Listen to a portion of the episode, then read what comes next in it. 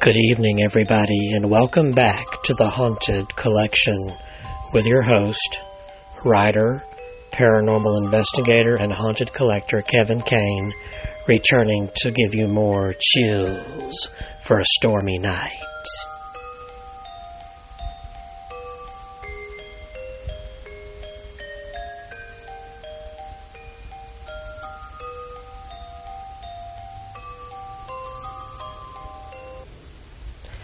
Welcome back to another episode, and I'm happy to come back with some scary stories, a couple of ghostly stories for tonight. But first, I want to, as usual, invite you to visit my website, myhaunteddolls.com. You can visit the shop and purchase any of the books I've published, and you can get it autographed. And I have some great spooky stories out there in those books, so you want to check those out. My latest horror story collection, Dark Awakening and Other Tales for a Midnight Hour, is available there. Also, my books are available on Amazon and Kindle, Barnes & Noble, Books A Million, etc. Kindle, if I didn't mention that already. And also, there's a couple of those books on audiobook on Audible and Amazon.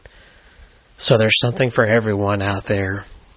Be sure to check those out, please, and support your starving writer.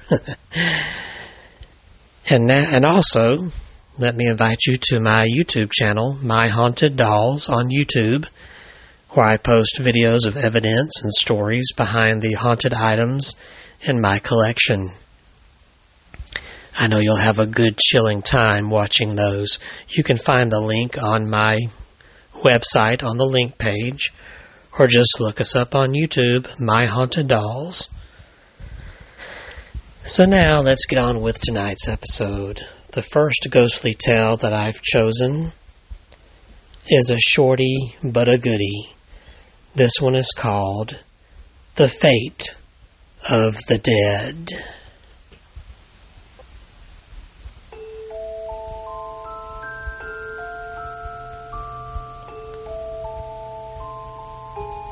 Sometimes it's better not to know. From northern Italy comes a tale of an old peasant couple who tried to know too much. One night they swore a solemn oath that whoever died first would try to return to tell the other what lay beyond the grave. A few, le- a few years later, the man died. He was old, and his heart had been failing for a long time. So his death was not unexpected. The body was cleaned and dressed and laid out properly in the couple's house, as in those days people had wakes in their homes for the dead. Friends and family came and went, paying their last respects and offering what comfort they could to the widow. The old woman thanked the visitors, but told them that they should go home.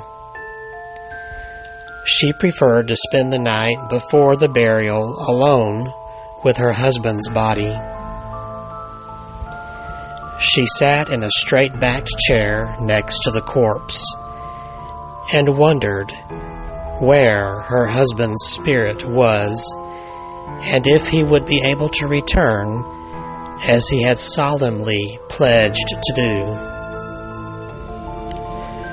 A sudden knock at the door caused the old woman to jump out of her chair. She half expected to see her husband's ghost standing outside, but at the door stood a tall young man carrying a long wooden staff. He was a stranger. She had never seen him before. The stranger said that he was not that was looking for shelter, for the night and decided to knock to check and see if she could provide that shelter. The old woman nodded toward the corpse laid out in the room, but the young man seemed neither alarmed nor surprised. He simply sat down on the other side of the corpse and gazed intently at it. After about an hour, an unearthly and terrible wailing sound was heard. It grew louder and was obviously coming from the corpse. Then the corpse began to sit up. Its face was contorted in agony. Terrified, the old woman put her hands over her ears and rushed into the next room to hide from the terrible scene. The stranger rose and touched the forehead of the corpse with his stick. The eyes closed and the corpse sank back onto the table. Still shaking, the old woman came back into the room and sat down again. The stranger took his seat on the other side of the table that held the corpse. For a while, everything was quiet. Then, in the distance, church bells chimed. Even this familiar sound made the old woman begin to tremble in fear. But as the sound of the bells died away, the corpse once again began to move. This time it did not rise slowly. It jumped off the table, its head jerking wildly from side to side. It suddenly rushed toward the old woman, grabbed her by the throat, and began to choke her. The corpse cried out in a hollow voice that sounded as if it came from far away. I am in hell. You put me there. I'll make you pay. The stranger ran across the room and again touched his wooden staff to the corpse's forehead. The corpse relaxed its, relaxed its grip on the woman's throat. From the point where the stranger's staff had touched the dead man's forehead, the body began to melt like a wax candle. Finally, only a broken skeleton and a bundle of clothes lay upon the floor. Now the old woman fell to the floor beside the remains. She began to cry and wail and beg for forgiveness and mercy. The stranger helped her to her feet and walked her over to her chair. It is not for the living to know the fate of the dead, he said. Then he opened the door and walked off into the darkness.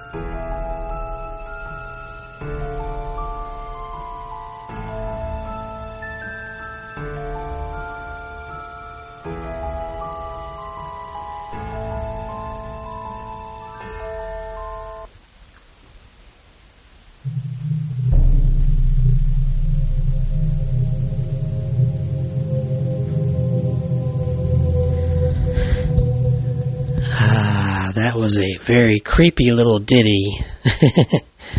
I really enjoyed it. I hope you did too. So now let's move on to our next story. This next one has rather a funny title, but the story is anything but funny. It's very creepy. The name of the story is Hit by a Ghost, Bit by His Dog.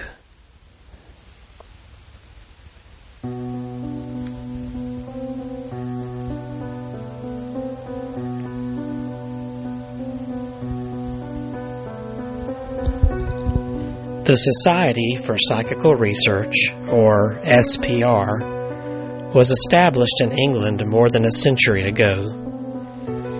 It was the SPR's aim to investigate strange events and phenomena that seemed to lie outside the boundaries of orthodox science.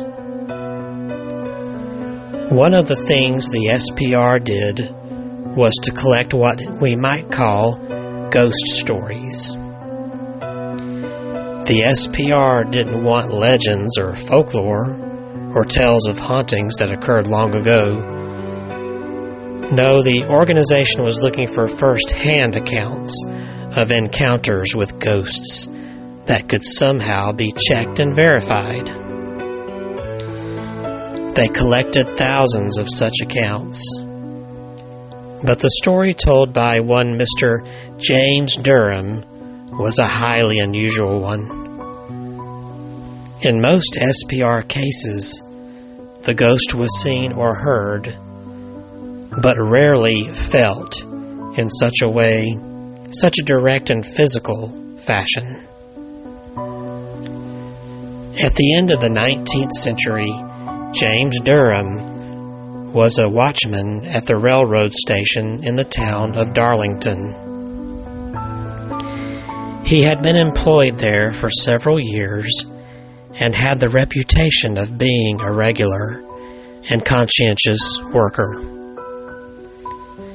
Everyone who knew him insisted that he was an extremely honest man, not given to telling lies or playing practical jokes. When James Durham said something, people believed him. In a letter written to the SPR, Durham said, I used to go on duty about 8 p.m. and come off at 6 a.m. One night, during winter and about midnight or 12:30, I was feeling rather cold with standing here and there. I said to myself, I will go away down and get something to eat. There was a porter's cellar where a fire was kept on. So Durham went down into the porter's cellar, took off his coat, sat down on the bench in front of the small gas fire, and turned up the gas. As soon as he did this, a strange man entered the cellar from an adjoining room.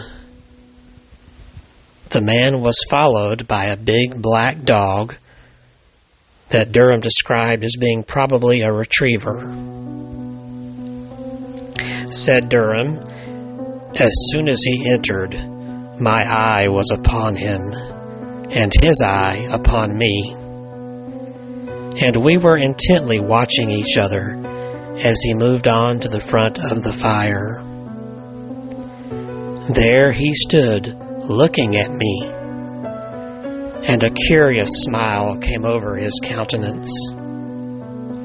He had a stand up collar and a cutaway coat with gilt buttons and a Scotch cap. All at once he struck me, and I had the impression that he hit me. I came up with my fist and struck back at him but my fist seemed to go right through him and struck against the stone above the fireplace and knocked the skin off my knuckles. The man seemed to be struck back into the fire and uttered a strange, unearthly squeak. Immediately, his dog gripped me by the calf of my leg and seemed to cause me pain. Meanwhile, the man recovered his position, called off the dog with a sort of a click of the tongue, then went back into the adjoining room, followed by the dog. I lighted my lantern and looked into the room, but there was neither dog nor man. And no outlet for them except the one by which they had entered. Durham concluded quite reasonably I was satisfied that what I had seen was ghostly. Durham repeated the story of his experience to his fellow workmen, and it caused quite a commotion. A lot of people asked him about it. A man who Durham called Old Edward Pease, or otherwise known as Father of the Railways, sent for him one day. Said Durham, he and others put this question to me Are you sure you were not asleep and had a nightmare? My answer was quite sure, for I had not been a minute in the cellar and was just going to get something to eat.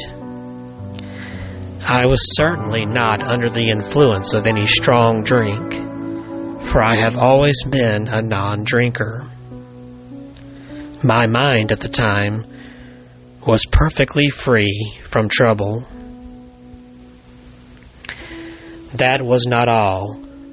What really got people excited was that many years before, a clerk named Winter, who had worked in the station at Darlington, shot himself. And his body had been carried down to the very spot where Durham had seen the ghost. Durham had never known Winter and had not heard that anyone had ever committed suicide at the station. Yet Mr. Pease and others who had known him told Durham that his description exactly corresponded to his appearance and the way he dressed, and also that Darlington, that the man at the Darlington station had a black retriever just like the one that gripped Durham's ankle that evening. Said Durham, I should add that no mark or effect remained on the spot where I seemed to be seized by the dog.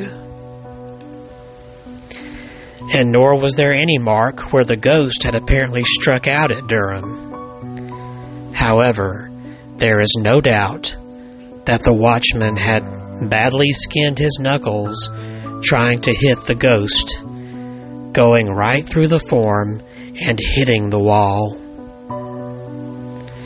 Investigators for the SPR visited the scene of what they called, quote, the battle with the ghost.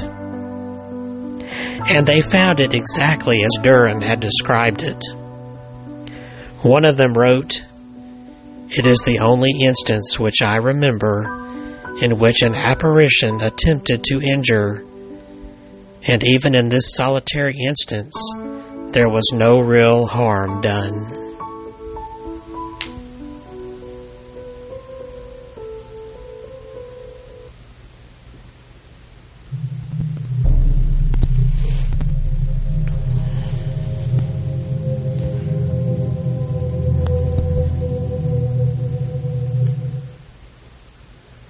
Wow, imagine being struck by a ghost and bitten by his dog. now that's a tale to share with generations after. And apparently that's what Durham did. And speaking of creepy, scary things and the dead and all that, let's wrap this up with the final story. This title alone just gives me the willies. It's called He is With Me Even Now.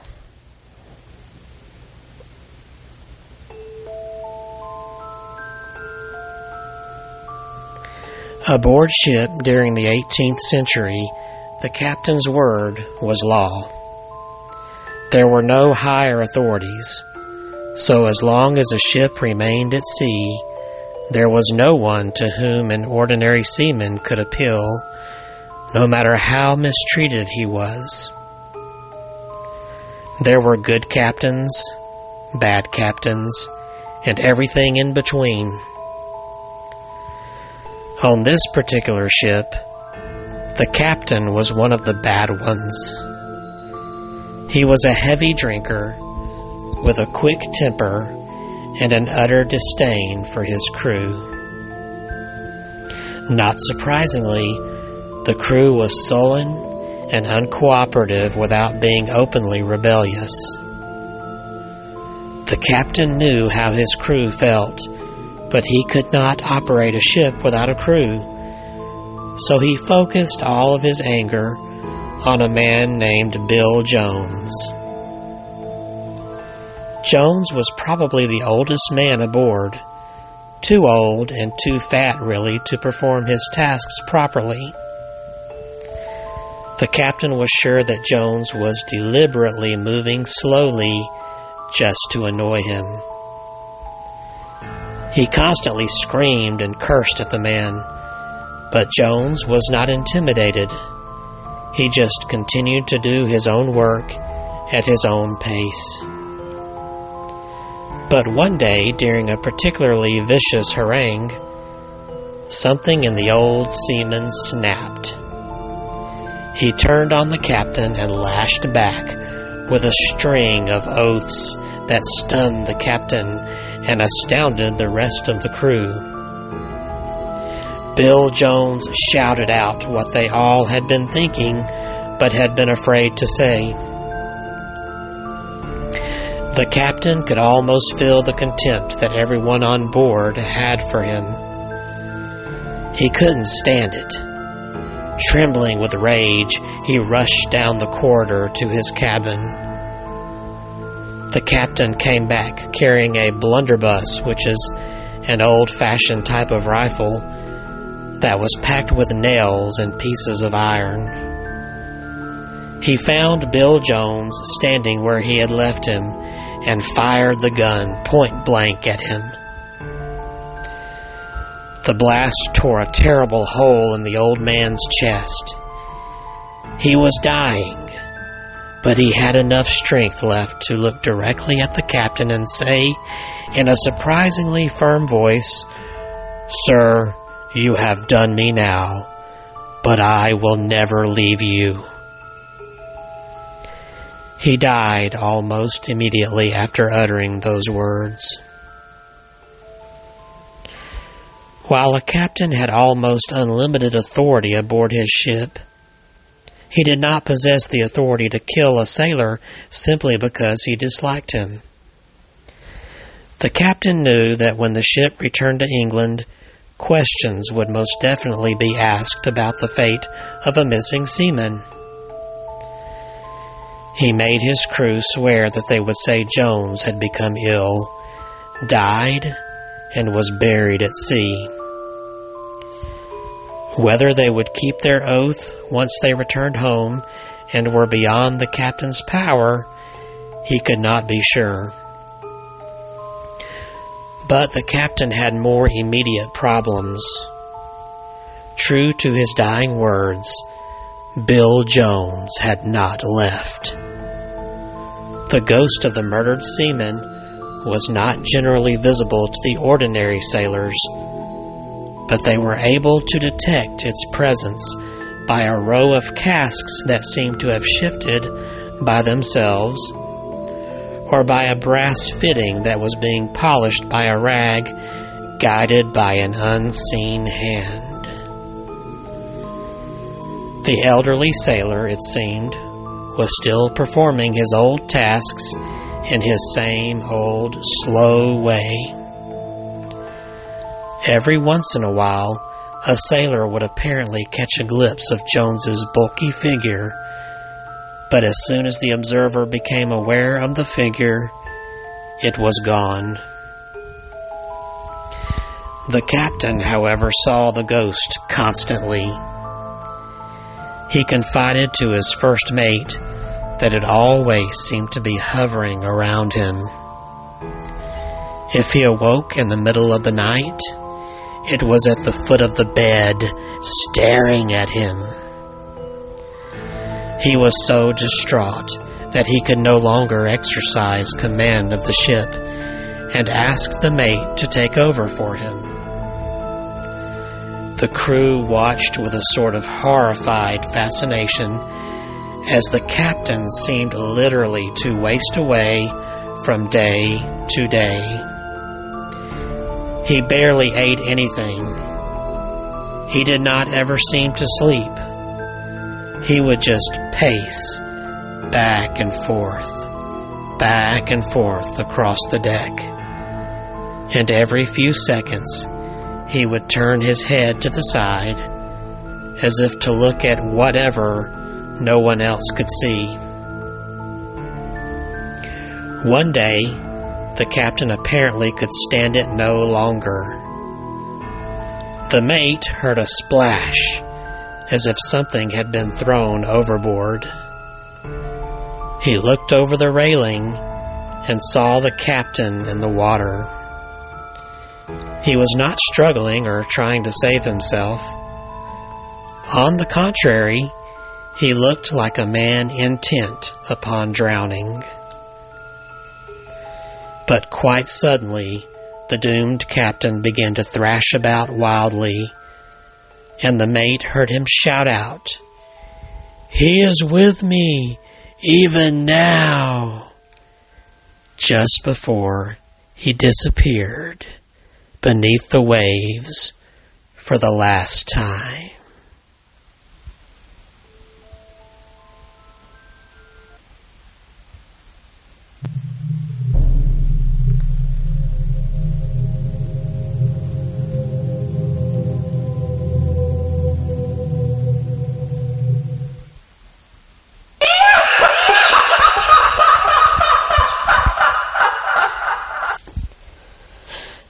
About you, but I think that was an excellent classic revenge story.